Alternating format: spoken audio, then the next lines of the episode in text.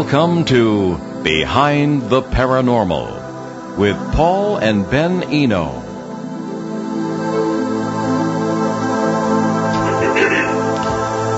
What's really behind the stories of flying objects in the Bible?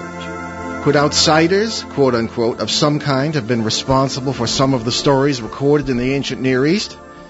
Why do biblical scholars always seem to have German names? Okay, well, welcome to the 419th broadcast of Behind the Paranormal with Paul and Ben Eno. I'm not Ben, who usually says this.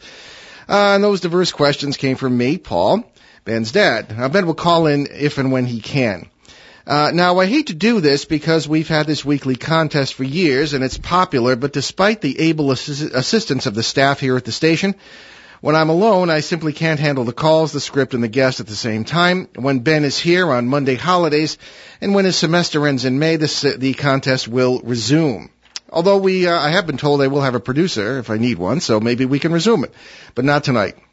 Anyway, uh, Ben, as uh, you may know, is uh, having some trouble with his Monday, not trouble with his trouble getting to the show here on Mondays because he is now in Boston at uh, Emerson College studying broadcasting and uh, is on the way home in the train and will call in to the show when he can. So hopefully he'll be calling in tonight with some questions. Anyway, we will review last week's question. In what town in Maine would you find the old rocking chair that seems to create hauntings whenever it's turned upside down? Uh, actually, we were surprised that anyone answered that question correctly because this case is little known. But Tammy Tavares from Mansfield, Massachusetts nailed it from right there in the heart of the lovely Bridgewater Triangle, so called. So let's move on to our distinguished guest. Uh, and the answer, of course, was South Paris, Maine. Dr. Michael S. Heiser is a scholar in the fields of biblical studies and the ancient Near East. He is the academic editor of Logos Bible Software.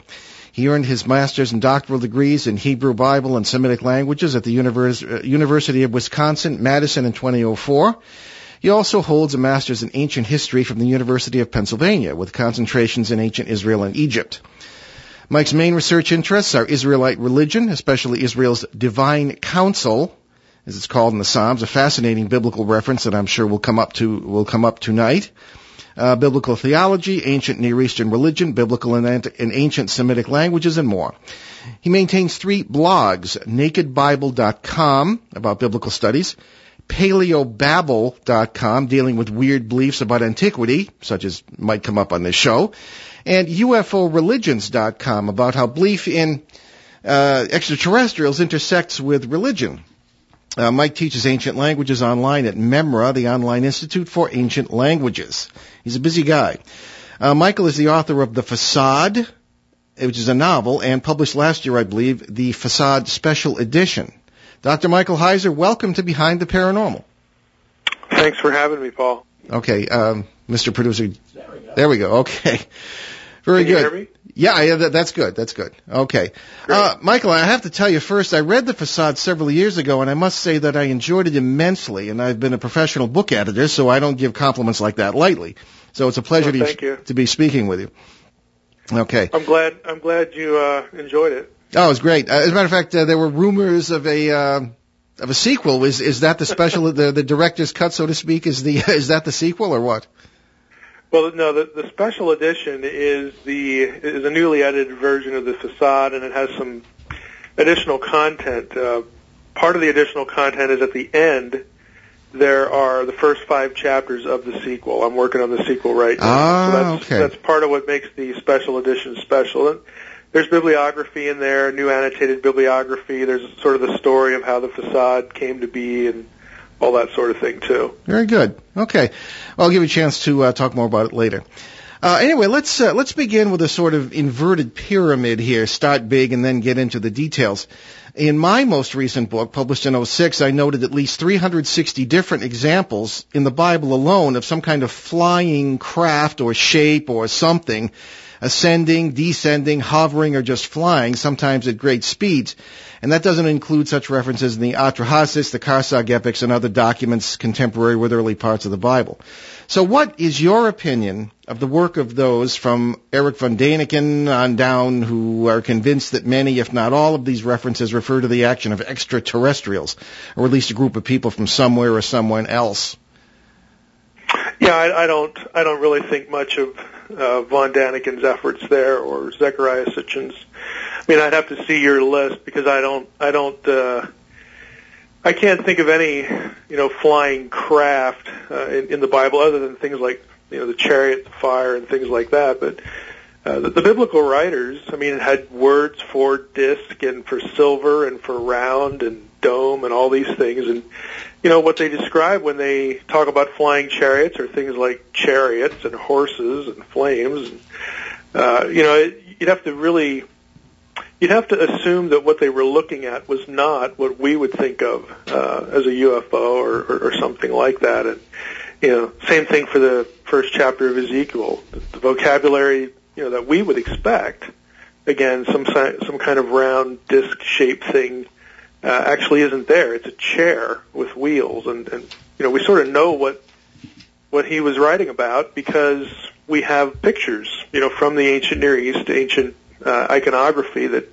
you know conforms to the description that Ezekiel gives us, and so I don't really think a whole lot of what's you know speculated by by von Daniken and others Yeah. uh, in that regard. What, why, you know, I, I always, all through the seminary and everything, I, I always wondered, why is it always the sky gods? And Not just Christians and Jews, but just about everybody. Why, why, I don't know, the Dogon, uh, from the Dogon people all the way down to everybody. Why is it always the sky gods? Why the sky? Because that's where humans don't live. it's the same thing with. No, Yeah. really. It, No, no, no, you're right. I never thought of it uh, that way. With gods that come from the mountains or from the the ocean depths. Uh, these these are places where humans don't inhabit. They they don't live there, and so you know we we live here on this thing we call Earth, this terrestrial realm, and so the the gods must live somewhere else that that removes them from humans, makes them remote, makes them you know other, transcendent, or different, something that humans can't relate to or or sort of get to.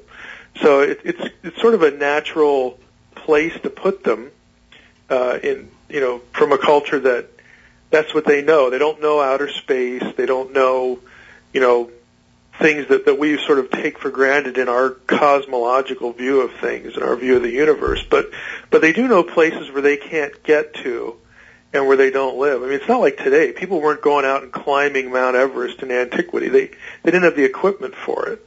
You know, so these these places were were, were places that were were rarely even uh, you know ascended to even you know within miles you know of of, uh, you know an ancient person that was just doing you know foot travel you know without technology. So that that's where the gods lived. Okay, I, I suppose that's acceptable. You know, I've always thought too that we have like a million years of human history that is absolutely unknown, officially at least. And, you know, a thousand civilizations could have risen and fallen. Uh, are, are you a believer in the linear theory of human history or the cyclical theory? In other words, do you believe that we may have gone from stone tools to power tools more than once, as many cultures believe? Well, I, I think I think technology tends to emerge as need is created. You know, the, the whole you know necessity is the mother of invention kind of thing. So I, I'm I'm open to the idea that there would be quote unquote uh, advanced technology uh, at other times in the ancient world, but what that would look like. Uh, I, I don't know, and, and I don't think we have to necessarily conclude that technology would have developed in the same way that, that we experience it now. It, again, it's it's largely need driven and worldview driven, that that sort of thing. You know, why the human mind is going to apply its knowledge and, and you know the skills of, of human beings in one direction or another. It, you know, it, there's a there's a certain amount of randomness to that and haphazardness. But I, I'll say this: that doesn't mean even if it even if they never you know, had a widespread use, let's just say, of electricity. Um, that doesn't mean that their technology was primitive because they're they're doing things that are hard for us to to to figure out today uh, with the tools they had. You know, I mean, some incredible feats of engineering that uh, you know we can't look at them and, and sort of chuckle and say, "Well, you dunderheads, boy, you know, we're a whole lot smarter than you were." Yeah, that's a big I mean, mistake. know, they they could look at us and say, okay, well then you build that pyramid. Let's let's see how you do that. You know, because I mean we know how we would do it. exactly. Now, well, do fig- we? Go figure that out. Yeah. Oh, I think I think the pyramids uh, in megalithic architecture are largely well known. Uh, the, the the popular perception is that you know scholars are just aghast and oh we have no idea how this was done and what a mystery and oh we're we're just you know so hopeless and th- that's the that's the popular impression. The, Yes, the, it is. The the academic journal literature, you know, the, the stuff that scholars write for other scholars. There's all sorts of stuff on Egyptian engineering that that makes quite you know good sense. It's really it's really leverage and, a, and applied counterweight. I don't know if you've ever seen. I'll give you an example here that that has sort of leaked down to the to the popular culture. Uh, the work of Jean Pierre Houdin, uh, the French Mhm. architect to the Right. latest pyramid theory. Mhm. It's all leverage and counterweight, but it, it, it's perfectly doable with what they had, it, it, and it's scalable. Uh, it's, it's extraordinarily clever, but it, it's basic applied physics. But you know, since our technology is so mechanized, you know, and we're we're doing computer chips now and stuff like that, we don't we often can't we either don't or we can't think of how to problem solve without that stuff. Whereas the, the Egyptians and other ancient peoples, this is what they had, and, and they, they had mastered applied physical principles with the stuff they had, and it it escapes us because we're you know we haven't had to use it for a couple hundred years. You know we're off on some other trajectory, and so we look back on that and go, oh boy, you know what in the world would we do? And, you know, but there's plenty of Egyptian material where they they draw what they're doing. You know, the, there there are remnants of you know vestiges of their technology, how they measured things. You know, illustrations of weight and counterweight. I mean, it, it's it's really not that much of a mystery uh, in terms of the, the pyramids. I mean, there are other things that that, that you could apply the same techniques to, but we don't actually know specifically whether the same techniques were used. But I mean, you could do it, but that doesn't mean we really know that that was how it was done. Well, as you speak, I'm thinking of Thor Heyerdahl, and I, I believe he was a leader of a group uh, who, uh, you know, or Easter Island, and oh, the big mystery. How on earth did they Mhm. raise these? And somebody uh, made the, the, the not unwise suggestion to ask the natives who were descendants of the original, you know, how, how did, Yeah. And they said, oh, well, we could tell, we could have told you that 50 years if you'd asked us, Yeah. you know. And they, they not only showed him, you know, they demonstrated. um, Yeah, and, and as you say, there was places at Easter Island that that you can see some of the the figurines are actually still in situ. They they were never uh, completely Exactly. done as far as how they were carved and. And you know the there's no more trees on the island, and the speculation is because they were all used up because they were obsessed with making these figures, and they used them as rollers and so on and so forth. Mhm. Yeah, you're right. I mean, I, I actually just saw a special not not too long ago on on Easter Island, but yeah, it's like why don't we ask some of those guys? yeah, I mean, Maybe they would know something. You know, that's that's the 21st century mind. Don't don't, you know the obvious is not uh, not obvious. Um, Right, let's if I get back. can't do this with a microchip, then how would I do exactly. it, you know? Yeah, we were drunk with technology. Anyway, let's get back to flying things. So, what was the chariot that carried Elijah away, and the, and the pillar in the desert? Uh, what was all that then? I think I think what they're describing these are typical ways of describing the uh, the divine presence. Again, humans don't live in fire. Okay, we don't live in clouds. You know, we don't have chariots that, that go across the sky. I mean, the, the, there there are ways of describing the divine presence and where where the deity traverses. You know, where where he lives. And chances are, if the, if the deity lives somewhere, he he goes from place to place and you know observes what's going on on Earth. So he has to travel. The whole idea of a chariot, as opposed to again, a, a quote unquote more advanced idea of, of omnipresence. You know, God just is where all these places are simultaneously. But I mean, the ancient mind thinks, oh, he has to travel because we have to travel, so the gods must have to travel. And since they live up there, they travel up there, and so they're using modes of expression that humans used for travel. In the case of the chariot, and they're they're transferring that up to the sky because hey, they, he's got to get from point A to point B, doesn't he?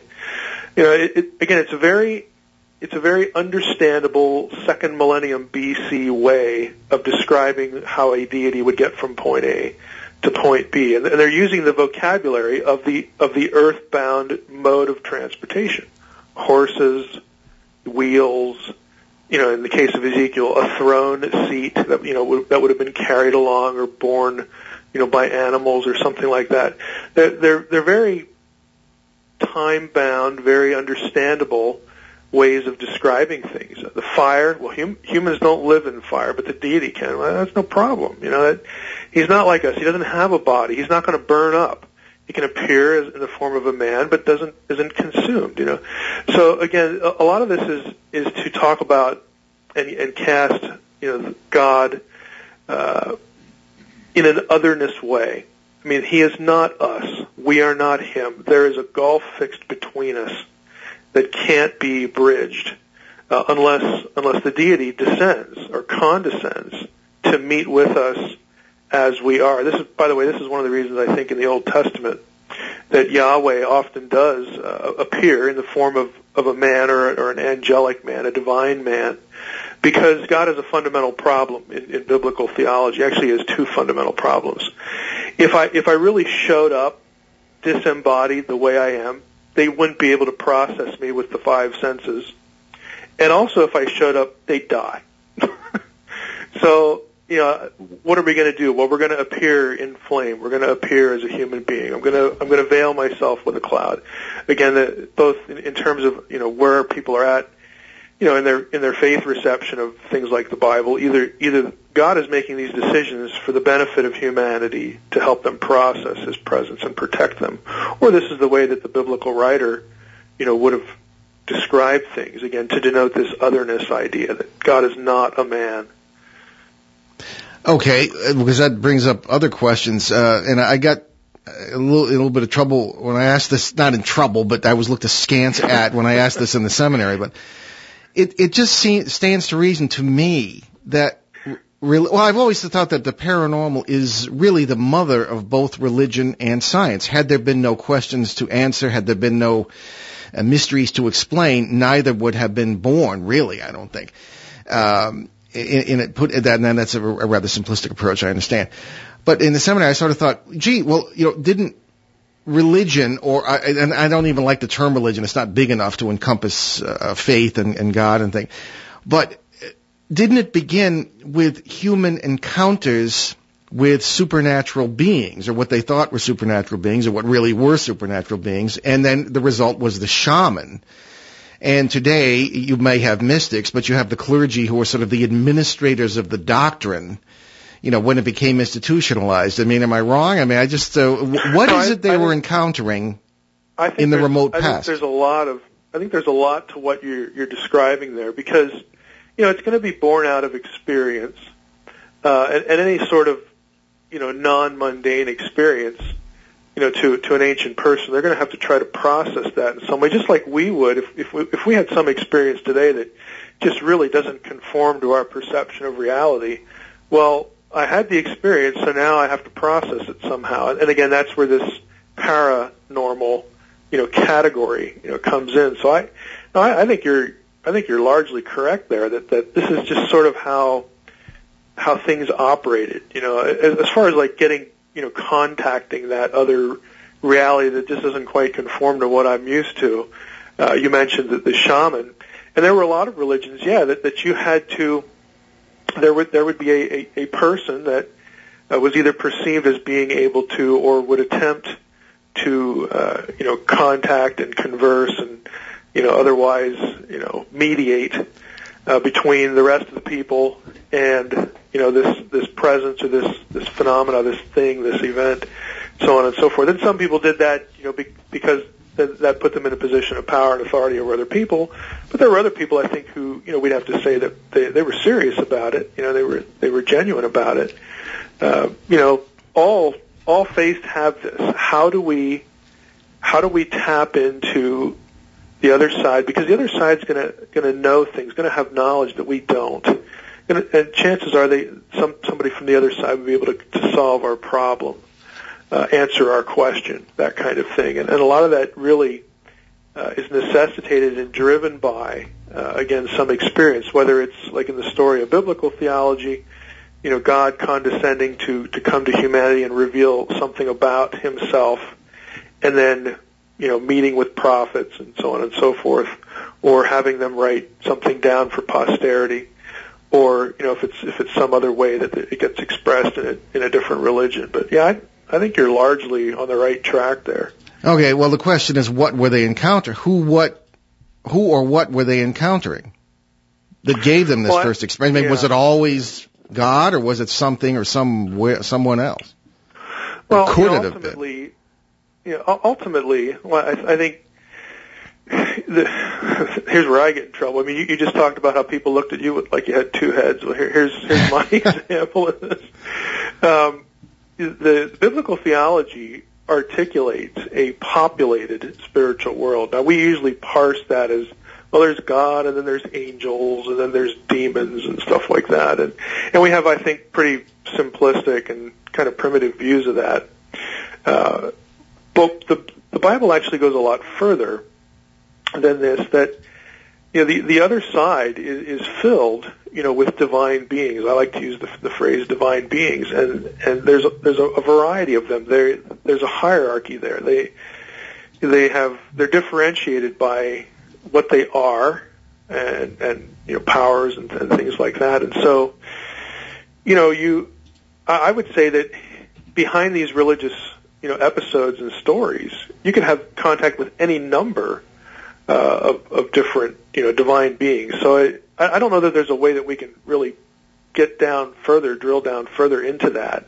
But I don't think it has to be just just one or two. I, I think that's that's sort of a kind of a wishful you know I, I, idea that's going on. And there's there's competition. Let me give you an example.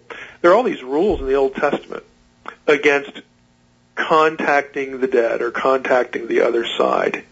And commands are given in the Bible to forbid you from doing something that you could do. In other words, there's no command that says, thou shalt not walk on water. Oh, Okay, I got that one down. I'll- I'm never in danger of, of, you know, violating that one. Well, you would be able to today, and the, with the temperature here, you could walk on water. yeah, yeah, really.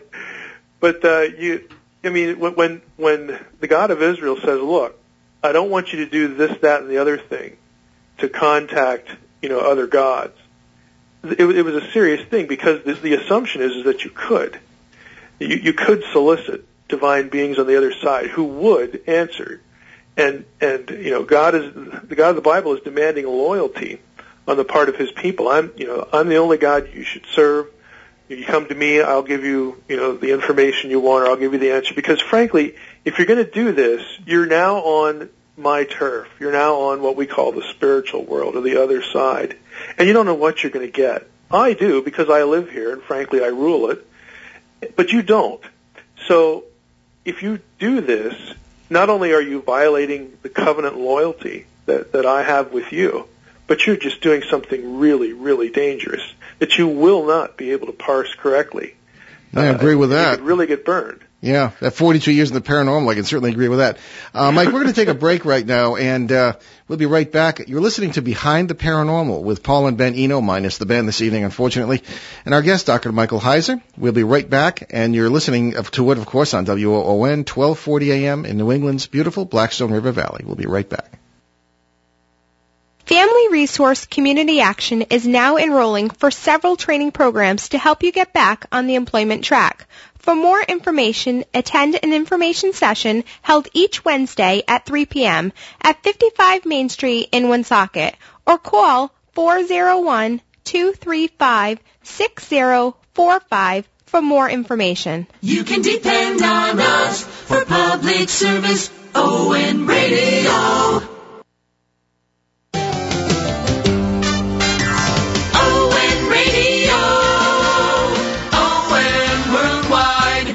Hi, this is Mike Logan inviting you to join me all season long for Providence College men's hockey right here on 1240 WOON.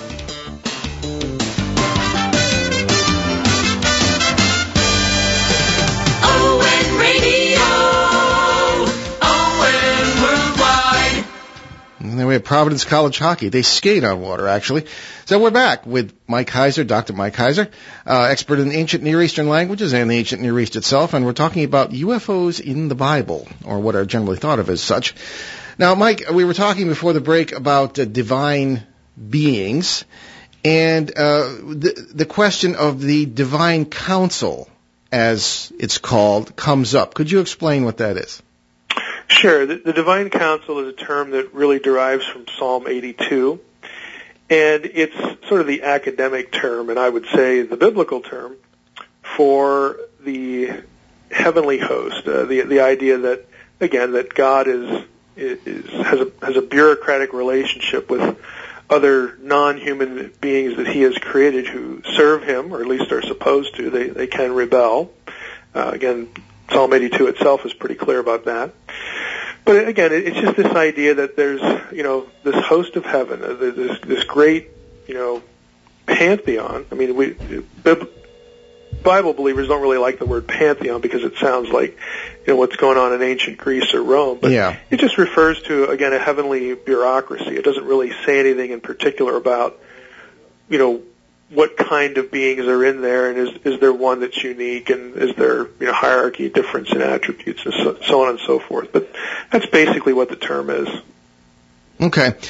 Well, it, it of course indicate. Well, this gets to the idea of what is a divine being. Let, let me throw the book at you, Mike, here, or in this case, mm-hmm. the books. My last three books.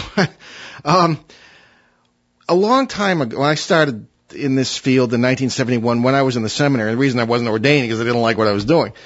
But I was uh, investigating quote unquote ghosts and things like this. And the stuff I was running into, you know, the old superstitions and all the stuff about, you know, the spiritualist approach, it just didn't do it. It just, it just wasn't good enough and it, and it didn't, it didn't answer the questions. So to make a long story short, I ended up finding out about, um, quantum mechanics and the idea of the multiple mm-hmm. worlds theory. And this is in consultation with certain physicists and, you know, I didn't just point myself some kind of expert here. I worked with uh, Dr. Louisa Rhine at uh, Duke University uh, by correspondence, although, and uh, Father uh, John Nicola, and all, all these all these people who were, were well known at the time.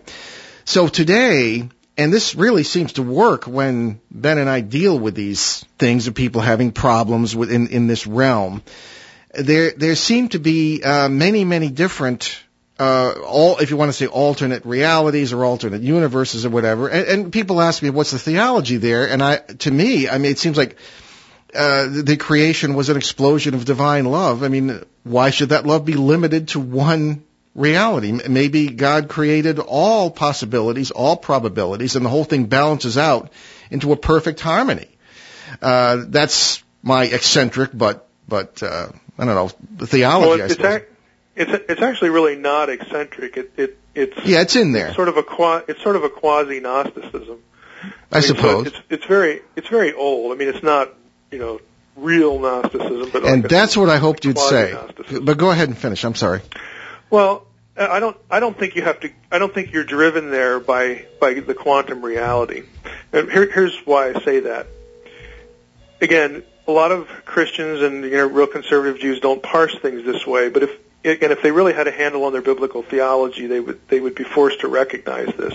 By definition, again, in a, in a non-Gnostic, I'll, I'll pretend I'm a non-Gnostic uh, physicist here, you know, to answer this question. In a non-Gnostic view, again, in a biblical theological view, by definition, there is only one uncreated being, and that would be God. Okay? Mm-hmm. That means that everything else that the Bible itself recognizes as a spiritual entity is made of something. It has to be. Now, a non-Gnostic view is firmly dualistic when it yeah, comes can, to can I can I just can I just interrupt? Sure. I, I beg your pardon for interrupting, but could you explain a bit what about what Gnosticism is? Because we have a lot of people stuck in traffic Sure. who are frustrated enough.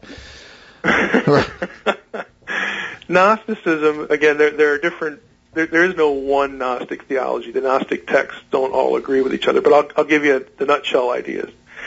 Gnosticism po- posits that there is something that they would refer to as the true God. Okay, the, this sort of divine. It, it, he's really not a person, more or less like an essence from which all things come. And some of some of those things are divine beings called aeons. And in, in Gnostic uh, cosmology and mythology, uh, one of the aeons rebels uh, and, and decides her name is Sophia. She says, "I want to be And like wisdom, the true yeah. God. I want to be like the the ultimate deity, and I'm going to create my own other divine being." And so she does this, and that divine being turns out really badly. Uh, he's a bad guy, and that particular divine being is called the demiurge or the maker, the creator. And that, in Gnostic theology, is the God of the Bible. Mm-hmm. You know, so right away there's this friction between, you know, the, the normative, you know, Christian view and then the Gnostic Christian view about what's going on with the God of the Old Testament. Well, the God of the Old Testament, again, in the Gnostic thinking, the, the, the demiurge says, well, you know, hey, I, I'm going to do some creating myself. So I'm going to create the heavens and the earth, and I'm going to create these things we call humans on them, and they're going to be my slaves. You see how this sounds a lot like Zecharia Sitchin, by the way. Oh yeah, it Um, does. So, so I'm going to I'm to make this slave race. Well, Sophia is horrified. You know, why did I ever do that? You know, I, I should not have done that. And so she puts a spark of herself into the human, so that the human is not just going to be a lifeless automaton slave. There, there will be hope that the human will someday realize what he and she is. You know that that they're they're they have this spark of divinity within them, and so that for sal- for for the Gnostic, salvation is the recognition, the realization, the awakening that we are divine. Again, that, that that's that's in a nutshell. That's the Gnostic idea. Well, if you believe that, then then you're a monist because then the the true God, the one that's above the Maker in heaven and earth, the, the way way up there, true God, everything that is created is part of Him, and He is part of it. And so you have you don't have a, a distinction between the Creator and the created. Everything is, is all part and parcel ultimately of one, hence the term monism. The Bible, though, presents dualism, that there's a firm distinction between the creator and the things that are created. Mm-hmm. And so, to me, again, going back, pretending I'm, I'm the quantum physicist here, and I, I have friends who are very serious Christians who are research physicists, and, and they're not troubled at all by the quantum issue Yeah, so do I. to them it's, it's like, well, okay, this is this is obviously the, the way God made the material world, and these things we think of as angels or other other contingent gods, other contingent divine beings, spirits, whatever label you want to stick on them. By definition, they have to be made of something. They are part of the created order, even though we can't see them. So visibility is not a synonym for materiality. Uh, you know, and so if you look at, at things that way, and then you look, you go and look at all this stuff that you know you investigate as a paranormal investigator, and you know all this stuff that's been written, and experiences that people have had, there very well could be a, an intelligent reality, an entity, or something like that behind what people say they experience. I mean, that that's very possible within a dualistic biblical worldview. That's why I said, well, you don't have to be a Gnostic to really parse that. No, no. Uh, but but a lot of a lot of Christians and conservative Jews, they they're not even at first base, you know, when it comes to that because what they're looking for is a, is a chapter and verse, you know, that that says, oh, there are these paranormal entities and here's the list. You know, that you, you just you don't get that. You have to you have to be thinking theologically with the material that the Bible does give you, uh, and and of course, if we really believe that all truth does come from God, and the truth of the material world has to be honored. It has to be put, you know, on the same level, and you, we can't dismiss it. And so, something like like quantum mechanics and quantum, uh, you know, theory, quantum realities can't just be done away with. You have to do something with that. hmm Well, I say I, I know what you mean. I, I just I, and I am in seventh heaven having this conversation, but I don't want to lose some of our readers. Uh, readers, uh, there's there speaks the writer. I don't want to lose some of our listeners here on this, but uh, but I would get back to the question. Uh, see, the thing with the divine council is it is it is popularly interpreted. Uh, and it's not. I suppose it's it's it's interpreted in the academic realm because of the way academicians are trained. You know, they learn from Mhm. others who believe a certain way, and that's how they that kind of goes that way. But it's it's it looks as though, and even in Hebrew, it, loo- it to my lousy Hebrew, it looks as though you've got God talking to other divine beings who are gods themselves. Because these are all relative terms, I suppose. Uh, You know, Yeah, they're labels. So we're- I mean, we're- who is he talking to in this divine council? Even if it's a poetic device of some kind used by the psalmist, um, what what is the concept that's really being? I'll tell you what, what what we were taught in the seminary when we even dealt with it. It was that you know God is expressing His dominion over all creation as summed up by these nature forces and all different stuff that is sitting around this council in in this uh, anthropomorphic form, the human form, so to speak. I mean, yeah, well, uh, I'd- I'd be impressed if you ever got to Psalm 82 in seminary. Uh, yeah, I, yeah. I actually was rather impressed. That was ten Well- years in the seminary, so. Oh, okay. Actually, uh, before before I let me interrupt you one more time. I believe Ben is Sure, on the line, my our, our co-host. Yes, uh, from- I was attempting to break into the conversation and it didn't really work. oh, I'm sorry. Well, the voice Uh, of Ben, folks, from the great beyond. So, Well, Ben, do no, you have a question actually, for for Mike, or what are your thoughts on this?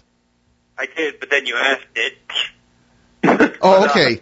Yes, we uh, we know each But uh, few- other I did come up with a few a few questions while I was uh, remotely viewing the show via the internet on my phone.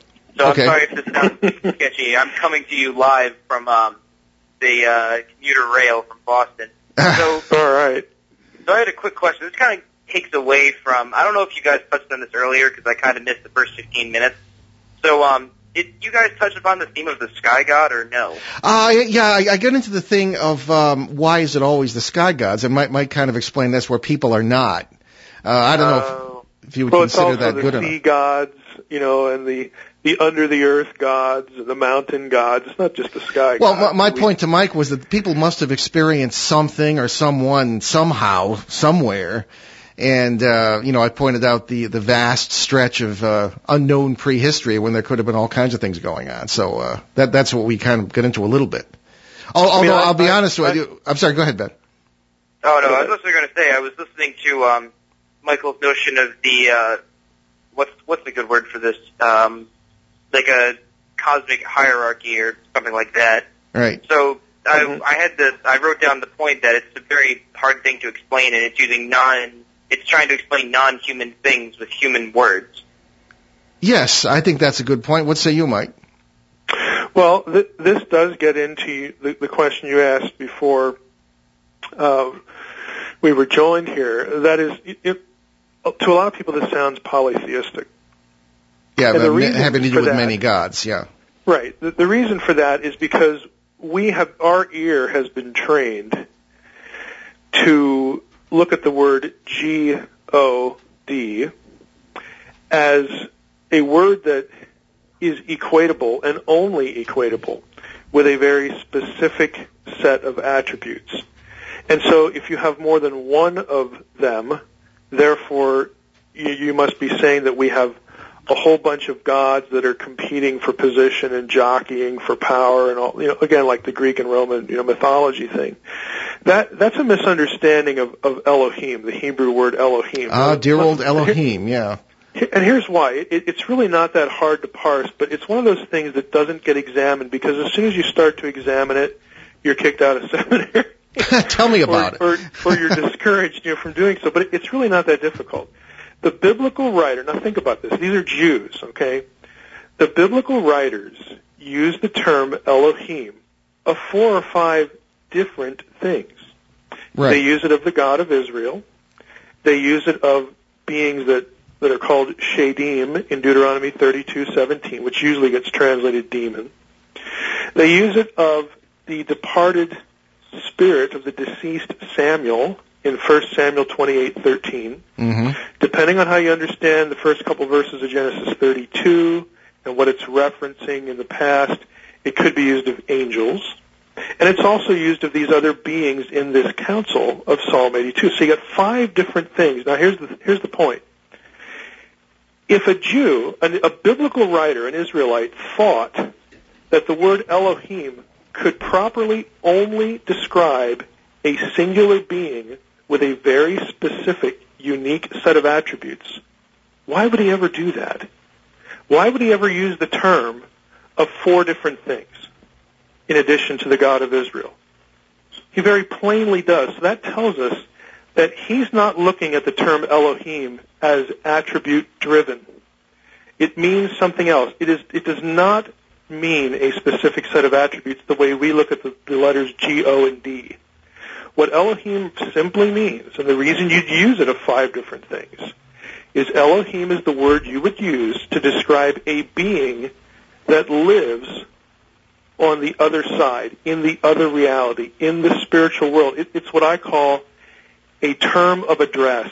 In other words, it gives me the address, it gives me the location of a, of a being. Not the human realm, the other realm. Now, over in that other realm, you have lots of Elohim running around.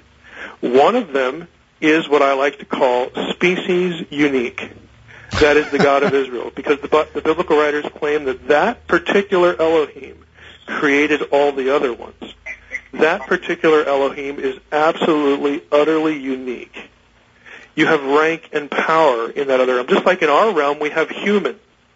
Well, humans differ widely in ability and widely in their human-to-human hierarchical relationships. It's the same description put over in the spiritual world. So the biblical understanding of Elohim is not the understanding that we give to G-O-D. This, this is why we're so confused. We do not parse the Bible like an ancient Semite would. We parse it like a 17th century European would. Exactly. Yeah. And, and that's when the term monotheism was invented. I don't, I don't think monotheism says enough about the biblical use of Elohim. I, I don't really think any of our words do. I don't think monolatry is adequate. I don't think polytheism certainly is adequate. I don't think monotheism is adequate. What, what an Israelite believed was that Yahweh is an Elohim, but no other Elohim is Yahweh.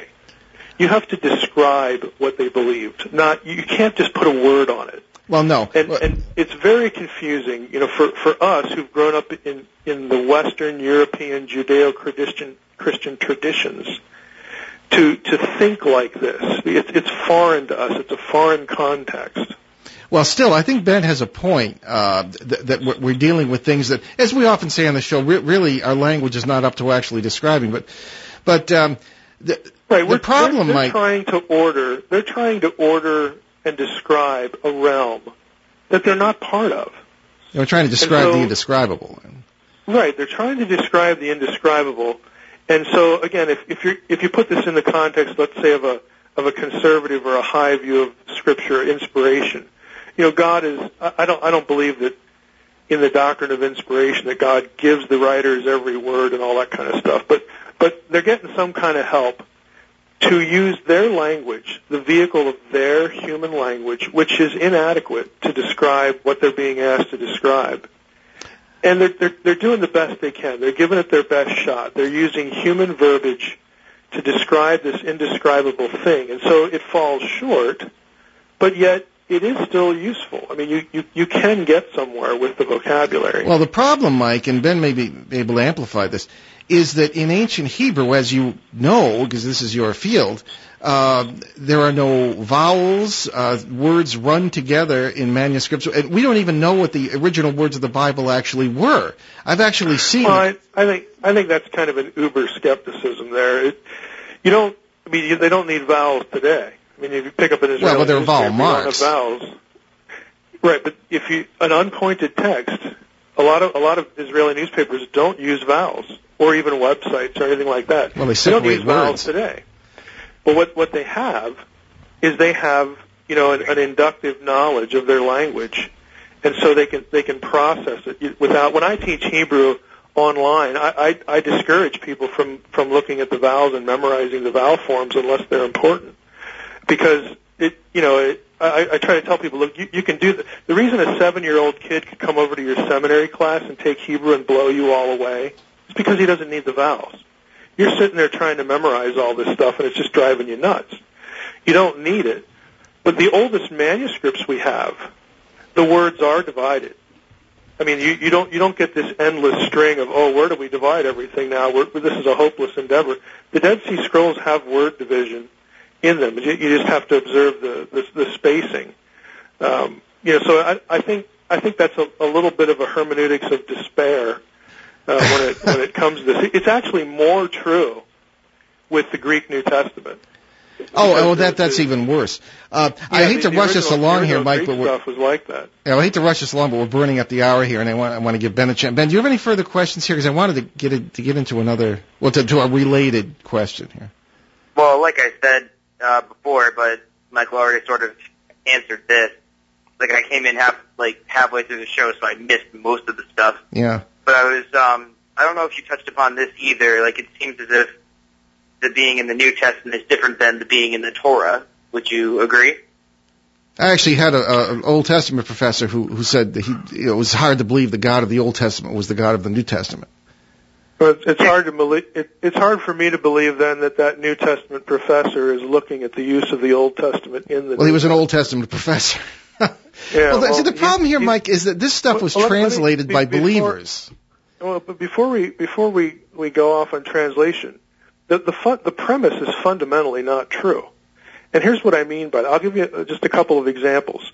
The divine warrior imagery of the Old Testament, you know, God, the, the the great warrior fighting battles and all this stuff. That gets applied to Jesus in Ephesians. It gets applied to Jesus in Revelation. Yeah. I mean, just Well. in, in some cases, just point blank, right down the list. I mean, there are lots of motifs that people assume this isn't what Jesus is like that get applied to Jesus in the New Testament. So I don't, I don't accept the premise from the get-go. So I, I, I think you know, he must have been a Lutheran. I mean, because No, not quite, but no, no, I get your point. But, but but let's try and get back on on uh, this, this is all great. I love talking to people about this, but let's let's get back to uh, I guess suppose you might say flying objects in the Old Testament. So do you? Uh, the the trouble is, and I have this trouble with with the super skeptics all the time. Not that I'm saying you're a super skeptic, but you know they weren't there. And they say that, well, you couldn't have experienced that, you know, it must have been this, you know, I mean, they weren't there. I was there, and I think I'm a relatively intelligent person and relatively well educated. Um, so I guess we could say the same about ourselves in reference to ancient occurrences. We, how do we, is there any way, there isn't any way we could know exactly what occurred uh, to prompt the story of the flaming chariot that hauled Isaiah, uh, Elijah away, or the Enoch stories, of course, most of them which are apocryphal, but you know, Well, that we- kind of, we you know, have- you, you see it over what I'm saying that. Yeah, we, we have we have to make a choice. We can either impose a 20th and 21st century speculation about extraterrestrial travelers onto the ancient text, or we can allow them to use the words that were at their disposal to tell us. But why do they have to be they- extraterrestrials? Well, it, it, it doesn't. But the, the, my, my point is, is that they, they had a wide range of vocabulary that if, if they were seeing something that didn't look like a throne or didn't look like a chariot, they have the vocabulary to describe those things. But they choose to say chariot. They choose to say horse. They knew what a horse looked like. They okay. They they chose to say throne with a pedestal, with a four-faced cherubim underneath. You know, with with a, a chair with wheels. Every element of Ezekiel's vision. We we we we do get some help with Ezekiel and Daniel seven. Uh, every element there is actually known from pictorial carvings of the period of Ezekiel. The Babylonian, that's where Ezekiel is in the book. He's, he's sitting there by the river Chebar in Babylon saying, well, you know, we got our butts kicked in the exile. What are we doing here? I mean, that's where he is. And every one of those elements is known. Now, I don't, I actually think, you know, my, my own view of this, and it, I didn't invent it, I think what's going on there is what we would call uh, astral theology or astral uh, symbolism. It has to do with the zodiac because the four faces of the cherubim are the four cardinal points of the Babylonian zodiac.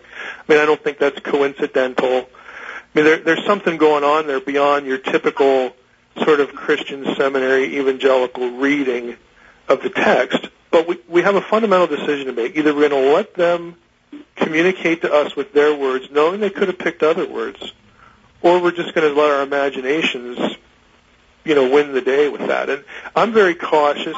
I, I like to take them at face value, even though a lot of my what I think they're talking about doesn't really conform to what people would be comfortable with, you know, who are again conservative Jews or Christians. But be that as it may, again, I, I try to give the ancient writer the benefit of the doubt. All right. Well, that's a lot of doubt in my opinion. I mean, God bless them. But Ben, any thoughts? Uh, no, I'm all thought it out. All right. I just, yeah, I just, uh, with the greatest respect, Mike, I just, I just think it's not good enough. Um, I mean, it, I'm thinking of the history of UFO sightings, regardless of what they were or, or whatever. Uh, people in the 19th century described them as airships, and people, you know, who because they didn't know anything Well, I- about uh, I, think, airplanes. I think a divine. I think I think someone could be describing some sort of, you know, otherworldly encounter. I don't have any trouble with that. Uh, what I, what I'm saying though is for us to to have to to have what we feel like is is the answer, and the answer is something that uh, you know we would parse as extraterrestrials, when none of the texts have have any reference to a planet beyond Saturn. You know, in, in terms of a lot of these texts, they don't describe the, the deities, you know, in, in the sort of craft that would have to be flight worthy for that kind of thing. I mean, you you don't get interplanetary travel with internal combustion engine, engines. They know what fire is. That's what they're seeing. That's what they're looking at. You know, if it wasn't fire, they'd have to come up with something else. You know, I, again, I, I, I just try to give the writers the benefit of the doubt because if I wrote something, I would hope that a thousand years from now somebody would, would give me the, the same benefit of the doubt. Okay. All right, Mike. Uh, it's uh, I don't always agree with you here, and uh, I just think it's a great You don't have conversation. I'm sorry. You don't have to. No, no, I know. But uh, why don't you just take a minute here, uh, just about all we have, and uh, tell people again about your books and uh, your websites and uh, where they can uh, find Sure, out more about you. If they want to find mo- out more about the facade and the special edition, they go to www.facadethebook. That's F-A-C-A-D-E, thebook.com. And my homepage is drmsh.com. Very good. I really recommend the facade. It's a great book. Really enjoyed it. Mike, thank, you very much. Ben, any uh, parting words here? Uh, well, I'll be home in about half an hour. Okay. and I will be with you live on Sunday, next Sunday. Yes. Very Okay, good. Excellent. Good. Mike, thanks, thanks a lot. Uh, probably be a touch off the air. I, I really enjoyed our conversation. I'd like to continue it. All right, thank you. Very good. Thank you. Thank you. Okay. I'm really delighted to have Ben with us. And uh, okay, I certainly wanted to um, uh, thank again our guest, uh, Dr. Michael Heiser, and check out his websites uh, when you uh, when you can. Uh, certainly, behindtheparanormal.com is our website, and we have over 450 pod, or almost 450 free podcasts of shows from uh, CBS and from here, uh, WON, and uh, some online stuff we've done, and of course the Rendlesham Forest UFO event series that we had in 2010, 2011. You can also buy my books on those sites. Uh, you can subscribe to our newsletter, and you can apply to become a reporter at the site. Uh, so, um, we uh, Ben, uh, if you have any parting thoughts, um, I'm sorry, he's gone. he's gone. Okay, well he'll be again. He'll be with us on days off, but uh, if you can call in from the train like that, that'll be great. Uh, so anyway, next week, February 4th, there will be an open line show uh, to once again plunge into that ever-growing stack of emails that Ben and I have on all questions of the paranormal from different different realms, and it should be interesting. And on our CBS radio edition on February 3rd, uh, Ben and I will host an open line show uh, that can be heard in uh, Boston, Seattle, Detroit, and Pittsburgh, or online at radio.com. And uh, you can get to the uh, W um, uh, OMC Detroit site, and you, and you can listen to the show through that. Uh, we leave you this evening with some advice from Scottish author and philosopher Thomas Carlyle. A loving heart is the beginning of all knowledge.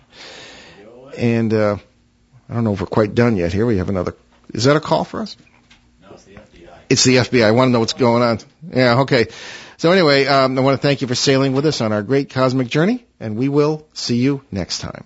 Uh, you've got about a minute and a We got about a minute and a half. Okay. Thanks a lot for telling me. Okay. Were- no problem. No problem. It's a good thing I'm not by myself. Uh, again, we uh, we had our guest this evening on the subject of the ancient Near East and uh, Michael Heiser, Dr. Michael Heiser. Certainly, uh, I think certainly a man of, of faith, uh, but I think that there are other ways to interpret certain things, and uh, I don't know. That's it's anybody's guess. And as we always say on the show, everything you know is wrong, which means you really don't know anything.